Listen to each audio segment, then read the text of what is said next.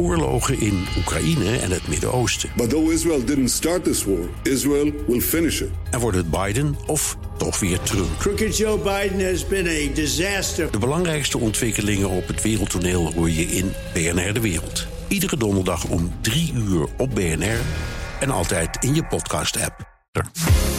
De Donald Show. Tijd voor een update uit de United States of Trump met onze correspondent in Washington, Jan Postma. Jan, Trump komt vandaag met een presidentieel, presidentieel decreet dat te maken heeft met social media. Wat is het laatste nieuws daarover? Nou, Bernard, we hebben nog steeds uh, geen details erover. Het is aangekondigd, maar wat erin staat, weten we nog niet helemaal. Maar er wordt hier en daar wel gespeculeerd dat het te maken heeft met een wet uit 1996. Uh, waarin bedrijven als Facebook en Twitter beschermd worden van uh, rechtszaken. En dan met name de rechtszaken over de content die via hen verspreid wordt. Het, het, Witte Huis die was al eerder met zo'n wet bezig, al, al veel langer zelfs.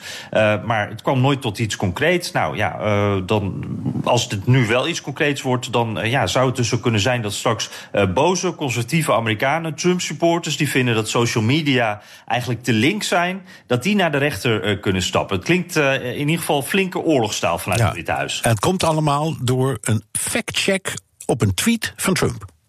Ja, Twitter eh, heeft voor het eerst een factcheck gedaan bij een tweet van Trump. Ging, ging over het stemmen per post. Trump die zegt, nou, daar wordt veel fraude bij gepleegd. Daar is geen bewijs voor. Dus Twitter die zet een kleine melding erbij. Daar kan je op klikken en dan kun je meer lezen. En dat zijn dan uh, nieuwsverhalen waarin staat dat, dat, er, ja, dat er dus inderdaad geen bewijs voor is. Uh, een grote stap om dat te doen natuurlijk bij een wereldleider.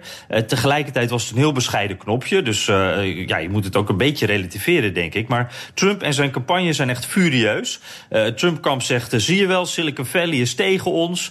Uh, dit, dit, is bijvoorbeeld Kellyanne Conway. Die legt uit dat er ook al geen ruimte is voor Trump bij de gewone media. En nu dus ook niet meer op social media. We have no presence in the mainstream media. They look down on us like we're deplorable and irredeemable. So social media gives us that presence. And the president himself has a huge advantage on social media. He has more followers than any president. Right. uses it more than anyone ever has to reach the people, to communicate, and to also hear back from them what's on their minds. So that's why they're right. shutting this down. Ja, daarom shutten ze dit, this down. Nou, volgens mij is het dus uh, lang zover nog niet. En als je kijkt naar Fox News, dat is veruit de best bekeken tv-zender van de VS. Daar komt Trump toch altijd te positief uit.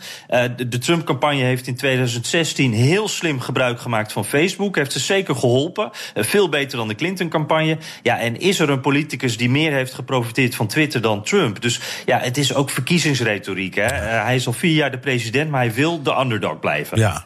80 miljoen volgers trouwens. Nou, nou, jokt, ja. nou jokt Trump wel eens vaker. Waarom komt Twitter juist nu met een waarschuwing bij zijn tweets? Ja, het kan zijn omdat dit direct over de verkiezingen gaat. En dat is natuurlijk wel een onderwerp uh, waar, ja, dat ligt heel gevoelig in elk land, maar zeker in de VS na de laatste verkiezingen. Uh, maar ook wel onder druk, uh, staat Twitter onder druk door andere tweets van Trump die veel aandacht krijgen. Trump die suggereert al een tijdje dat tv-journalist Joe Scarborough, heel bekend hier op televisie, dat hij jaren geleden een stagiair zou hebben vermoord. Nou, daar is ook weer geen bewijs voor. De politie zegt de, deze zaak is gesloten. De, er is niks aan de hand.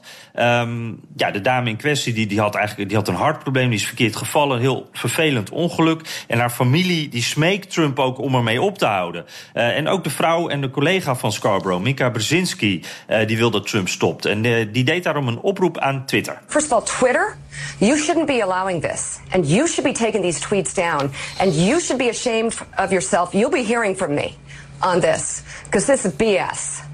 But Donald, you're a sick person. You're really a cruel, sick, disgusting person. And you can keep tweeting about Joe, but you're just hurting other people. Dus, dus zij zegt. Um, jij, Trump, roept wel dat, dat, dat Scarborough die moord heeft gepleegd. Maar wij als familieleden ontkennen dat ten stelle. Ze gaan dus helemaal in ook tegen zijn redenering. Ja, precies. Ja. Okay. En, en van alle kanten eigenlijk hoor. Ook de, de familie uh, van het, het slachtoffer, zeg maar even, die zegt dat ook van hou op. Die hebben een ingezonden brief geschreven. Ja. ja. En wat vinden Trumps partijgenoten hier nou van?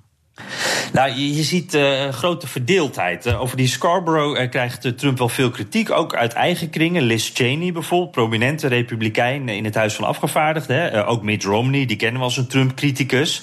Ehm, maar je hoort echt wel verhalen van hou ermee op, stop je mee, dit, dit schaadt ook ons als Republikeinse partij. En wat me ook wel opviel, de New York Post, dat is een, een Murdoch-krant, pro-Trump, die, die vond het pijnlijk, schreven ze, om te moeten typen dat de president een tv-presentator voor moord beschuldigt. Dus die waren er niet blij mee. En ook de Wall Street Journal, conservatieve krant. Hij maakt het ambt kapot en ook, ook het land. Ook, ook van Murdoch, hè, trouwens.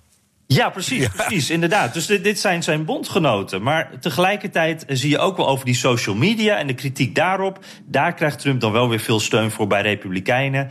Uh, dus uh, uh, ja, dat is nou wel iets. daar kunnen we misschien nog wel wat actie op verwachten. Dankjewel, Jan Postma, correspondent in Washington. En wilt u meer horen over dat fascinerende land? Luister dan naar de Amerika-podcast van Jan en mij. We leggen op dit moment de hand aan de nieuwste aflevering. Ook Thomas van Zeil vind je in de BNR-app. Je kunt live naar mij luisteren in Zaken doen. De BNR-app met breaking news, het laatste zakelijke nieuws... en je vindt er alle BNR-podcasts, bijvoorbeeld Het Nieuwe Geld. Download nu de gratis BNR-app en blijf scherp.